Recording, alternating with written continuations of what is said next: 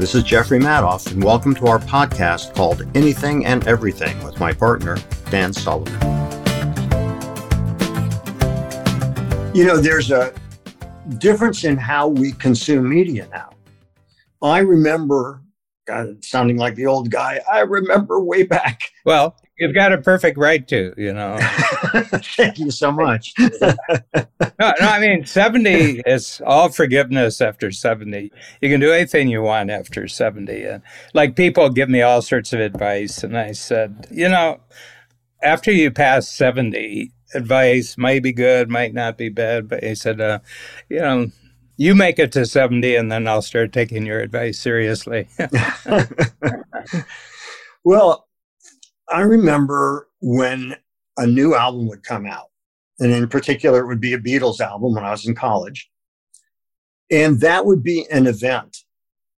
Somebody would buy the album, we'd go to their apartment, and usually passing a joint around and listening to the album all cranked up loud. And there'd be like seven or eight of us listening together. Now it's earbuds. Mm-hmm. And that whole level of social interaction's gone. Mm-hmm. And it's just not a thing. And there was a physical album yeah. and a physical cover and physical liner notes and, you know, some very cool cover art mm-hmm. that was done. But it was that whole experience that was a social experience is gone. And now it's to a point, this isn't a new insight, but when you see people at concerts and they're holding up their phones I don't know whether it's proof that they were there mm. or what, but they're even removing themselves by viewing through another window at a live event. And that just strikes me as so weird because I think it's so important to be present. Well, I think that people feel lost if they don't have their technology between themselves and the event that's actually happening, the experience one day we were at the Grand Canyon. I had never been to the Grand Canyon. Babs had been there. So we drove up from Phoenix and I was, you know, I don't take to heights real well. So I stayed well back. You know, it was sunset. The next day, I just walked out, you know, sufficiently far away from the edge. And there were Japanese tourists there who had their heels to the edge and they had their arms around each other and they're having their picture taken. And I said, you know, I have a feeling with them that they don't actually have the experience until they get back to Tokyo and look at the photos, you know. And I think there, there's a feeling you go mountain trekking and people will have earbuds and they'll have a iPhone or they're taking photos of it. And it's kind of like they need the technology as an intermediary between them and something that's not curated for them. You know, it's an experience and they don't know what do I do with this experience, but the technology disciplines and tames the experience for them. Yeah, I wonder though, that was a pretty sudden and quick bridge from experiencing things with others to that switch. Mm-hmm. I mean, I remember when it went from albums to CDs, mm-hmm. and it was almost instantaneous. Yes. That all of a sudden it was CDs. Now I happened. Oh yeah, well you had the cassettes in between. You had the cassettes because I remember getting one of the original Walkmen, and I had some Bach, which was fantastic, Johann Sebastian Bach, and I would listen to it on the airplane and I would just get lost in it, you know, because the sound quality was so good. You know, to my judgment, it was terrific sound quality and, you know, it was long playing, you know, it was both sides of the album on one cassette tape. So there was that period with cassette tapes and I started off, you know, when I would have recordings, coach stuff, you know, where I would talk things through. And we went through a long cassette stage probably about five, six years before CDs came out. I remember that well. You could have a cassette player as part of your integrated sound system at home. Back in, I think it was 1980 or 81, I met Akira Morita, who was the chairman of Sony, mm-hmm. and his wife, who was very much into fashion. I had been selected as a result of a blind competition I won and was invited over as a director to direct the French collections that they were all being videoed. And so I was, I had a number of crews all over Paris and was doing that. Mrs. Morita, who was very much a supporter of fashion, gives me a Walkman. And I said, you know, what's this? And she said, well, we think this is really going to be something, which at that time were, you know, cassettes. Then they eventually morphed into the CD Walkman. And they gave it not just to me, they gave it to a bunch of people they thought were going to be trendsetters. And as a result, you are an influencer. You are an influencer, Jeff. Well, that's true. and that's yeah. what they thought, anyhow. Mm-hmm. That's what they thought. I think when you start thinking that about yourself, you're in trouble. that's, that's, that's what they thought. And it was really interesting because all of a sudden people are walking around and people would come up to me and say, What's with the headphones? Mm-hmm. You know, because people didn't walk around with headphones. Yeah. And of course, the rest is history, as they say. And what's also interesting from a business point of view is Apple coming on the scene some years later obliterated the notion and name of the Walkman with the iPod. And that was kind of the end of Sony's dominance. Yeah. But they created the personal listening experience. Mm-hmm. And I thought, how cool is this? You're walking around listening. You can put together the soundtrack to your own life. Yeah. I'd wear it at the gym but I never wore it walking around because I wanted to be present. Yeah, well, I would do it if I was taking a flight, you know, like Yeah, yeah, same like, thing, me too. Something like that. Yeah. Interesting story about Morita. You know, Morita was a real renegade in Japanese industry at that time. He said, "You know, I think one of these days we're just going to take everybody's CV, their resumes, and we're just going to burn them and he said, you know, the Japanese put so much emphasis on where the kid went to kindergarten, where they went to grade school. These kids are under intense pressure to compete for grades. From the time they get bathroom etiquette down, they're already competing and having to do long hours. And Morita didn't go through that route at all because, you know, he was very young when the war ended and then got into business, you know, as jobs and everything. So he was invited to Harvard Business School as a speaker. And he came over and uh, he had a Q&A afterwards. And the question came to him, you know, with the Japanese. So this is the early 70s, you know, right when Sony is pioneering all sorts of stuff. And so are a lot of other Japanese firms. And he said, you know, how long before the Japanese surpass the Americans in innovation? He says, never happen. He said, uh, it'll never happen. And, you know, it was almost like reverse racism. You know, it was the way he said. He said, there's no possibility. So I can tell you there's no possibility of the Japanese outpacing the Americans. And he said, can you give me one reason why that's true? And he said, yeah, no garages. he says, kids aren't allowed to be on their own and tinker in Japan. Interesting. And it's an interesting insight. And I mean, you had a basement where you tinkered. Yeah. I had barns, I had garages, I had greenhouses, you know, like I had an enormous amount of time on my own. When I look back at my life, the amount of time of my entire life divided by two represents the amount of time that I've spent alone out of 78 years. Interesting. You know, it's also interesting to me. I remember when I was a little kid, made in Japan meant that it was junk. Yep.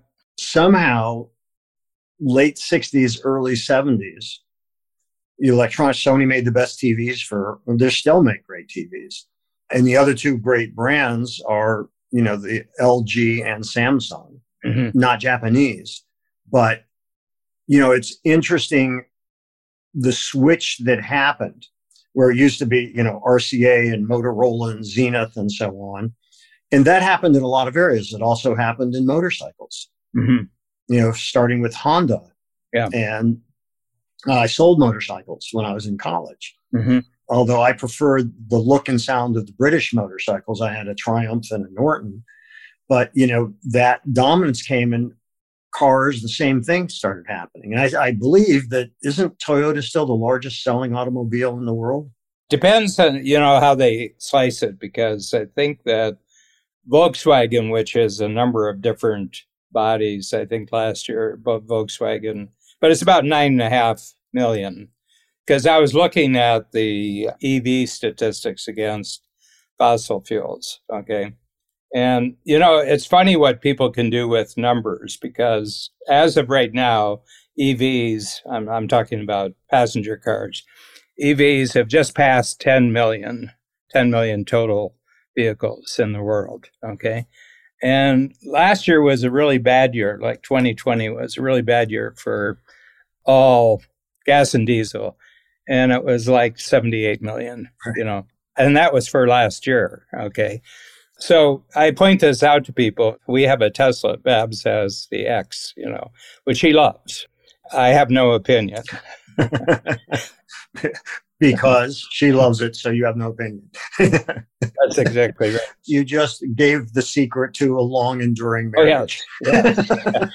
yes. First thing in the morning, you wake up and you said, I've been thinking. You're right. yeah. I wake up and apologize. But I just go back and I look at the statistics. So 11 is basically there were enough electric vehicles that you could start counting them. You know, so it was 2011, so we've had 10 years in, and they've reached the 10 million mark. They just surpassed the 10 million mark. You know, and during that same period, there were about easily there were probably 600 million gas and electric cars. And the thing is, they're making cars really well. In other words, the quality of cars is really, really quite extraordinary today. And the other thing is the cars with electric and gas are actually becoming very electrified.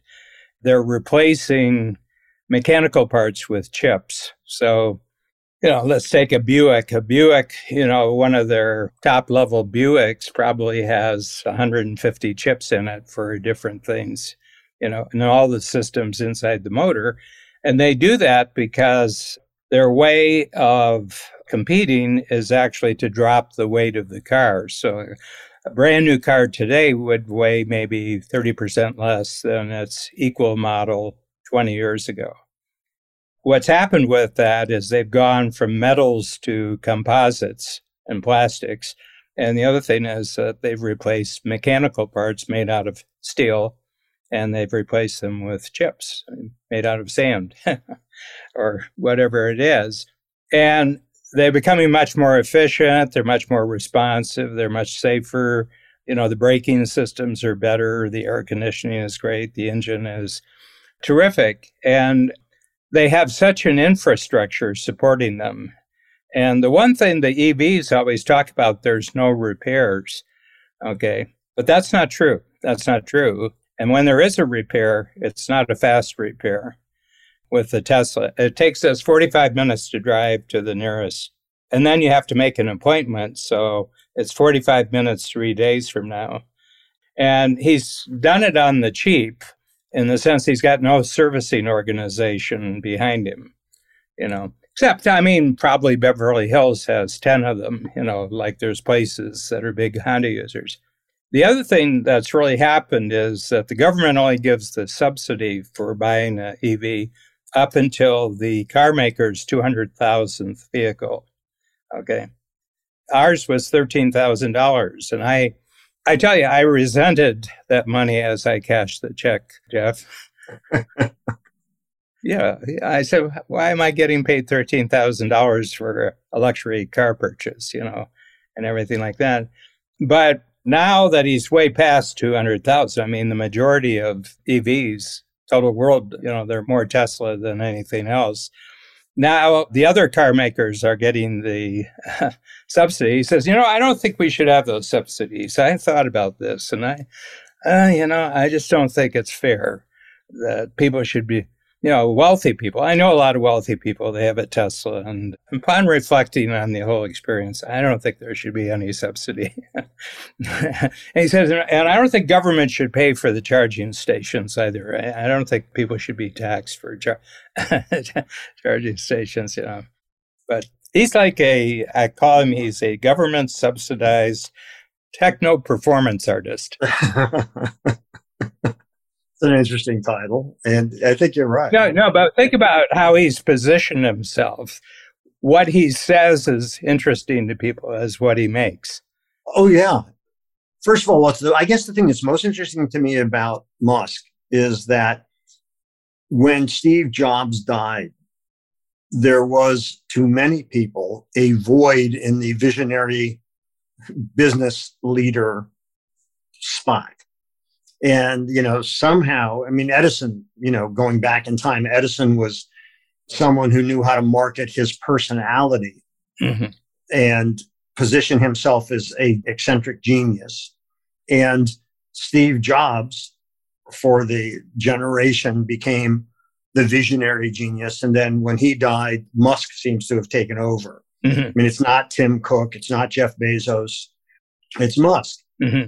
I wonder what is it in a culture that there has to be somebody to look up to like that. I don't know where that comes from. Yeah, as it relates to technology and business, I think that that model has been there for a long time. And I think it goes back before the 20th century, actually. First of all, it was a pioneering country in many different areas. And you want to believe that the people who are out there forging new territory and creating new communities and everything else, I think that was part of it. You know, the characters in the Wild West who became well known in New York City through the media and through small books and everything like that. I'm reading a book right now, and it's a fascinating book, uh, not a long read, and it's called What Tech, T E C H, What Tech Calls Thinking. Hmm. First of all, it's a fascinating title. And he's a professor, German born. His first name is Adrian with a A, Daub, D A U B and he teaches at Stanford. Okay, so he's reflecting on that there's a particular type of thinking that the technology companies do themselves, and there's a certain type of thinking that they will allow you to do about them. And so that's his thesis, you know, that is they've developed a certain way of thinking. And, you know, he gives some roots, but one of the roots that he gives, and she wasn't certainly wasn't trying to do this, was Ayn Rand, Ayn Rand. And he said, so if you think of Fountainhead and you think of Atlas Shrugged, there's these magnificent entrepreneurial hero figures. Okay. And she said, if you didn't know better, they built the buildings by themselves. There was no teamwork. There, you know, there, there was no levels of organization. It was like, not only did they have this brilliant design vision, but they actually built the buildings themselves. And she says nothing that happens in business happens except through collective of many, many different skills. And she was a Hollywood writer and she knew how films were put together. And there, there was, you know, it wasn't the brilliant person, it was hundreds of individuals. Now, give me that title. What tech calls thinking? Is that what you said? Yeah, what tech calls thinking. And then he, he takes a look at it. It's a fascinating book, and I'm on my third read. I started middle of December, and I, you know, it's the sort of book.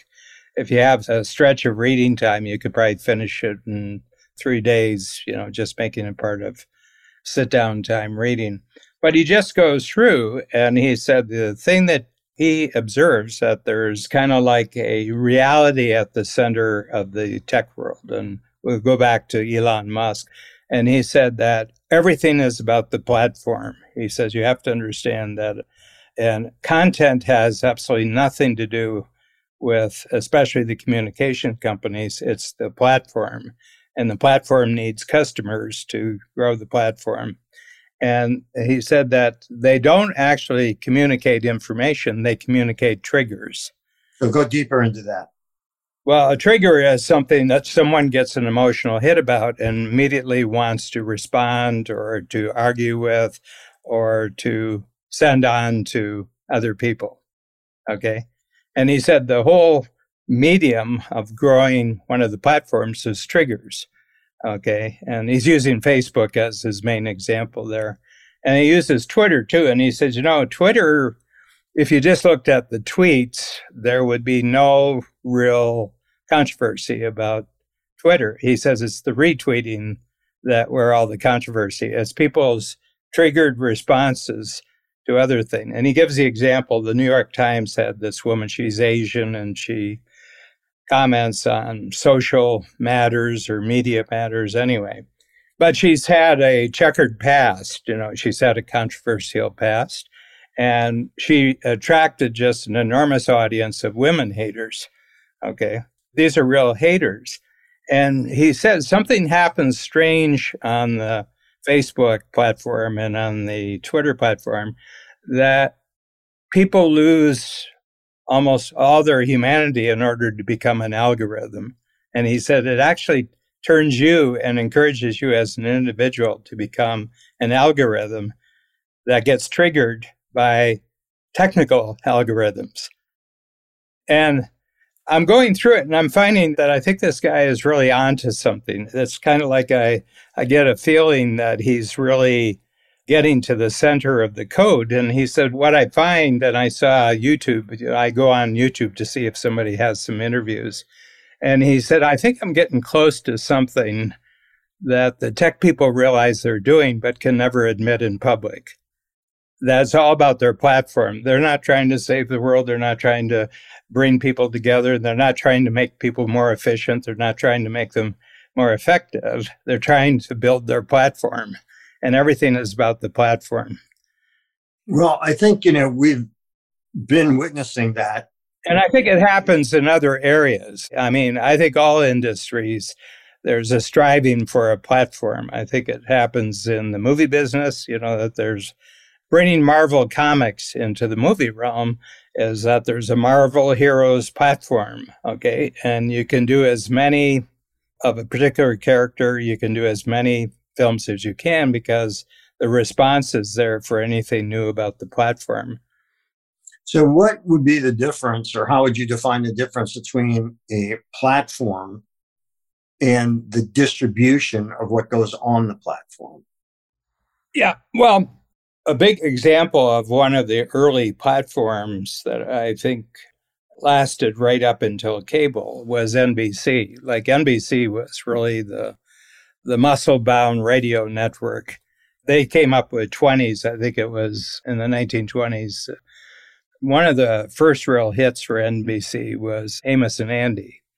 Okay. This was in the 30s. I think this was the early 30s and that. And NBC, they really went network wide. So, how do you have a radio station that's a national radio station? And so they created their affiliated networks.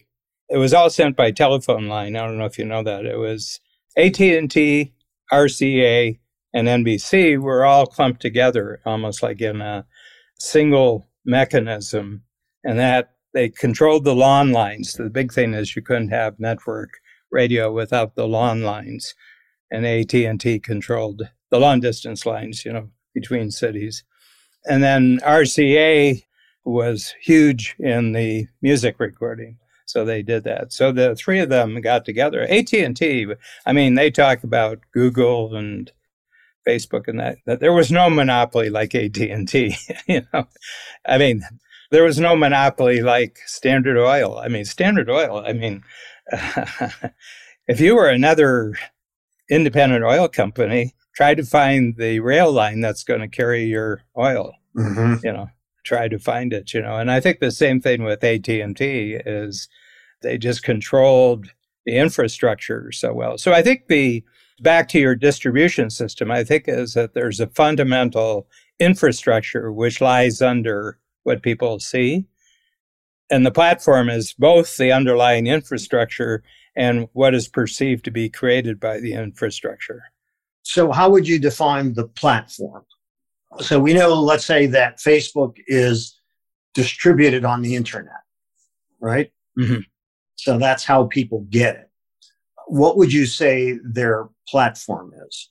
Well, the platform is actually Facebook, and there is actually the I think the internet is uh, unique in the sense that nobody really controls it. There's just too many players. I mean, China controls its part of the internet, but it has no impact on the internet outside of China, except where they try to do it politically. Mm-hmm. But technologically, the internet is pretty, it got big before anybody knew what was happening. It just went. Plus, since it's waves, you're not doing it through, you know, material. You're sending your signal through waves. I think it took off. Your friend Tim Wu makes a big point about that. That generally speaking, the internet is today, you know, in terms of its still able to develop new stuff and people being able to take new advantage of it. He says, much as we think there's evil people sitting in a room, he said, actually, with the internet, everybody needs it, everybody wants it, and there's nobody who can really control it. Okay. But Facebook itself is a platform. You know, Apple is totally a platform. I would say that the other ones are platforms too. So there's big platforms, but they tend to be nodes. They tend to have the network effect. It's hard to come along with another competitor. And Mark Zuckerberg says there's all sorts of competitors out there to what Facebook is doing. So there's one that's just for communities of 500 people it's an independent internet social media network, but it joins people who live in the same area of town together. Okay. And you have to apply for it and, you know, you have to prove that the residence is actually your residence. And they have, you know, last I saw, they had about 5 million. They have 5 million people on their network.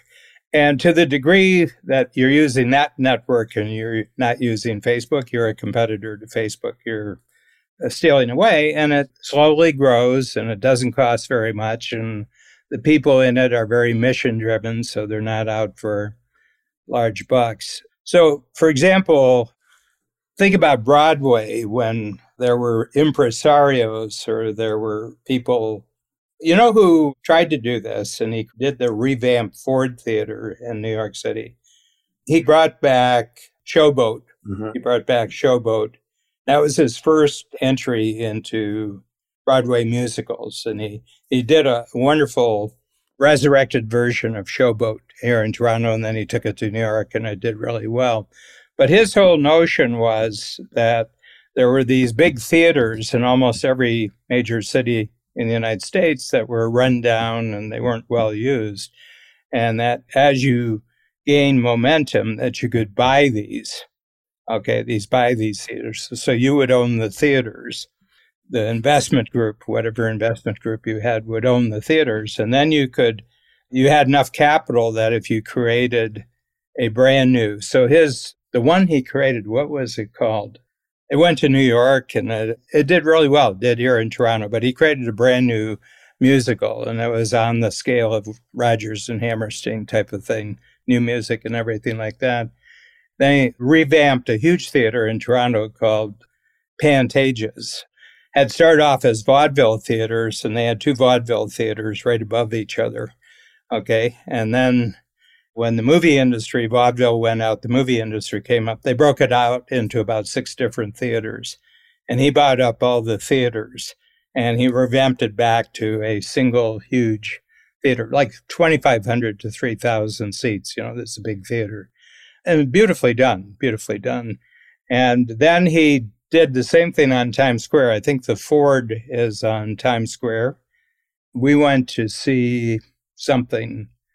I think it was American in Paris. American in Paris had never been done as a musical until we saw it in New York. It was done as a movie. Right. And it was gorgeous. The lead roles are tough roles because you have to be an actor, you have to be a singer, you have to be a dancer. Remember, Leslie Caron was Gene Kelly. Yeah. Gene Kelly, Leslie Caron. And it's very demanding. First of all, you can't be four foot nine and have a gorgeous voice. You have to be kind of tall. So it took a long time, and they did the first play there. So we saw that there.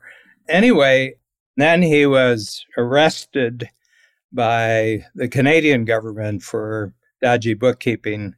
And he had a arrest warrant in the United States, so he's not been in the United States for 20 years. I'll come up with his name. It's a fascinating history, but he had this big vision that he would create a nationwide theater network and you create one play and you automatically got you either have that one play goes to all 25 houses or you just create road shows and you can so you have the theater. And you know it was a great vision. He attracted an enormous amount of capital to do it because he had to revamp these theaters and they were big dollar items yeah. So i would say that if he had pulled that off it would have been a platform. Mm-hmm. but i think of a platform as something that sits on top of that platform. Yeah. And you know with an amazon that's a platform for retail goods. Well, it started as books. I mean, he right. experimented with books. And, you know, I, I'm sitting here and I've got my, this is, I think, Kindle number 10 that I've had. It's a really beautiful machine. You know, I mean, it's just a fantastically beautiful machine. Whatever else about Amazon people don't like, I said, you know, I really like this thing. You know, I'm always reading about five books concurrently. And it's a lot easier than having five books. Yeah, it's funny. There are certain books that I will read on a tablet, other books that I like owning. I prefer having a physical book. I like seeing, you know, that I've read this much and I've got that much left. And just there's something about a physical object that I really like. But the Shakespeare original folios you have, you you actually want those. And That's correct. Yes. Physical. It's not the same seeing the original folios on Kindle. It just doesn't get you the same. That's right. But what what's interesting about what you're talking about to me is you mentioned now these local networks that are coming up as opposed to the national Facebook. Well, when you look at newspapers, Okay, newspapers started as those neighborhood sheets that would be posted in the town square. Yeah. And that how many things circle back. Things got so big that they saw that local was no longer appealing because you couldn't aggregate the eyeballs or the money. Mm-hmm. Sponsorship dropped off, essentially went away. Local newspapers went away. Mm-hmm. Local news for the most part went away. You know, local news was mostly the revenue came from weather and sports. Mm-hmm. Now there's a circling back to local. Yeah. You know, and you see that in a lot of areas. Mm-hmm. And for instance, we're cycling back to physical records. Mm-hmm. The largest growing segment of music buying is vinyl again. That's become the thing. And every artist of note wants to release now on vinyl again. Mm-hmm. You know, which I think is really interesting. And it's not that it's retro. No, it's physical. Yeah. Yes. Yeah. Well, I think it's it's yours. It's not in the cloud. It's not an idea in the cloud. That's right. So, I mean, I do think there's a thing about ownership, but I also think that there is something about being able to touch and feel something. Um, you can have an extraordinary amount of music on a small device. My phone is even bigger than it needs to be to handle, you know, probably 100,000 albums or something. Yeah. But there is something about the physical object. And everything that we've been talking about, when you talk about the platform and the distribution, there seems to be a certain desire. Well, first of all, exploiting existing structures. Mm-hmm. And I think this is an interesting area in business when Edison was having a competition with, and I'm trying to remember who it was, to basically see who could light Philadelphia, you know, the street lamps. It probably would have been Westinghouse. And what Edison did is put all the wires through the existing gas lines and went to those and basically so there was a good part of the infrastructure in place and he capitalized on that mm-hmm. And that's how he won that competition. It was very smart. Yeah. You know when television grew the reason cable came about and this is in tim wu's book but the reason that cable came about was you couldn't get a signal if you were in a valley area or out in some rural area. And everything was about increasing distribution. Yeah. And the more you increase distribution, the more chance you had of surviving and growing the business. Well, I think you can see this in a lot of different areas. You know, the nationalization of the rail system in Great Britain, there was just British Rail, you know, there wasn't anything else. And they went through their day. Britain really isn't a car country like we would consider a car country. First of all, they don't have that many superhighways. And, uh, you know, the roads they do have were created a thousand years ago, you know, so they're, even as two lane roads, they're iffy. So they, they had that and they nationalized a lot of things. They nationalized, well, the British Broadcasting Corporation is really interesting. Tim Wu uh, talks about that because it's actually privately held, but given a monopoly by the government. And the monopoly is that you have to pay for a license for the television, you know, and I think you may have had to pay a license for the radio in the early days. So the BBC, we wouldn't have anything like it in the United States, like the BBC because it's such a dominant communication platform, you know, in Great Britain.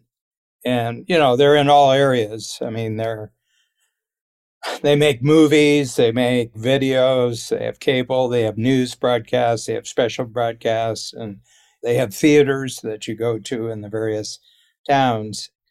But they were competing against developments that were happening in the European continent right during the day when, you know, Hitler had a complete monopoly over all movies. He had complete monopoly. Stalin had the same thing. Mussolini had the same thing. So they were trying to say, how do we, as a representative country, you know, where we have a constitutional monarchy and we have a parliament and everything, how do you compete with these tyrannies, these totalitarian countries who can control everything about the medium and still give a sense of unity about our medium. And I think the Brits probably have done the best job of that of any country in the on the planet. And there's BBC America, which is owned by American Movie Classics. AMC Networks has that. Yeah. Yeah. And it's interesting because they're also doing joint productions like Killing Eve mm-hmm. and other things that you know they can both take advantage of the distribution systems that are in place. Yeah, yeah. But the reason I'm giving this thought is I've strategic coach. We've sort of maintained a platform about what we do, and what I mean is that we only have one thing that we offer to the public, which is workshops. You know, for entrepreneurs. So it's only for one you know, one type of person has to meet certain qualifications. And it's everybody goes through the same path of content. The content is the same for everybody. And I wanted to see one of the things, first of all, I'm kind of a simplifier. And I've seen so many entrepreneurs get into trouble because they have one company and then they get kind of bored and they create another company while keeping their first company and then they create another company and they have three or four companies. I've noticed that it gets very very complicated and they don't really do with any of them what they could do if they were just focusing on one and they were really excited about it. So i've tried to see how do you develop something and keep it growing? So we're in our 33rd year now 33rd year of the program and you know, we just had our second best sales year in history and by far the most profitable sales year simply because the costs have gone down so much, you know, with no traveling and no physical workshop, no food. We served 25,000 meals a year. So mm. we didn't have to serve 25,000 meals. So I'm very, very interested in it because I think that if you can see your company as three parts, there's the platform part of your company, and then there's the what I call the program part of your company. And then there's the app part of your company. Just use the words that they use in the tech industry. Okay. So I think that the tech barons, the tech warlords who control all this, they watch the apps. Is an app strong enough that it can become a program? And as soon as it becomes a program, they buy it, like Instagram was a program. You know, it wasn't just an app, it was a program. It, it, had a lot of muscle to it. So Zuckerberg bought it out. And anything that looks like it would compete with a platform, they want to get rid of that real fast. They want to undermine anybody else who tries to be a platform. Which is interesting because I think that's also a time old business strategy. Yeah, yeah. Buy up your competition and either increase your own revenues by growing that business once you own own it, or destroy it. Thank you for listening to part one of the podcast. Dan Sullivan and I have a lot more to talk about coming up in part two. For more about me and my work, visit acreativecareer.com and madoffproductions.com. To learn more about Dan and Strategic Coach, visit strategiccoach.com.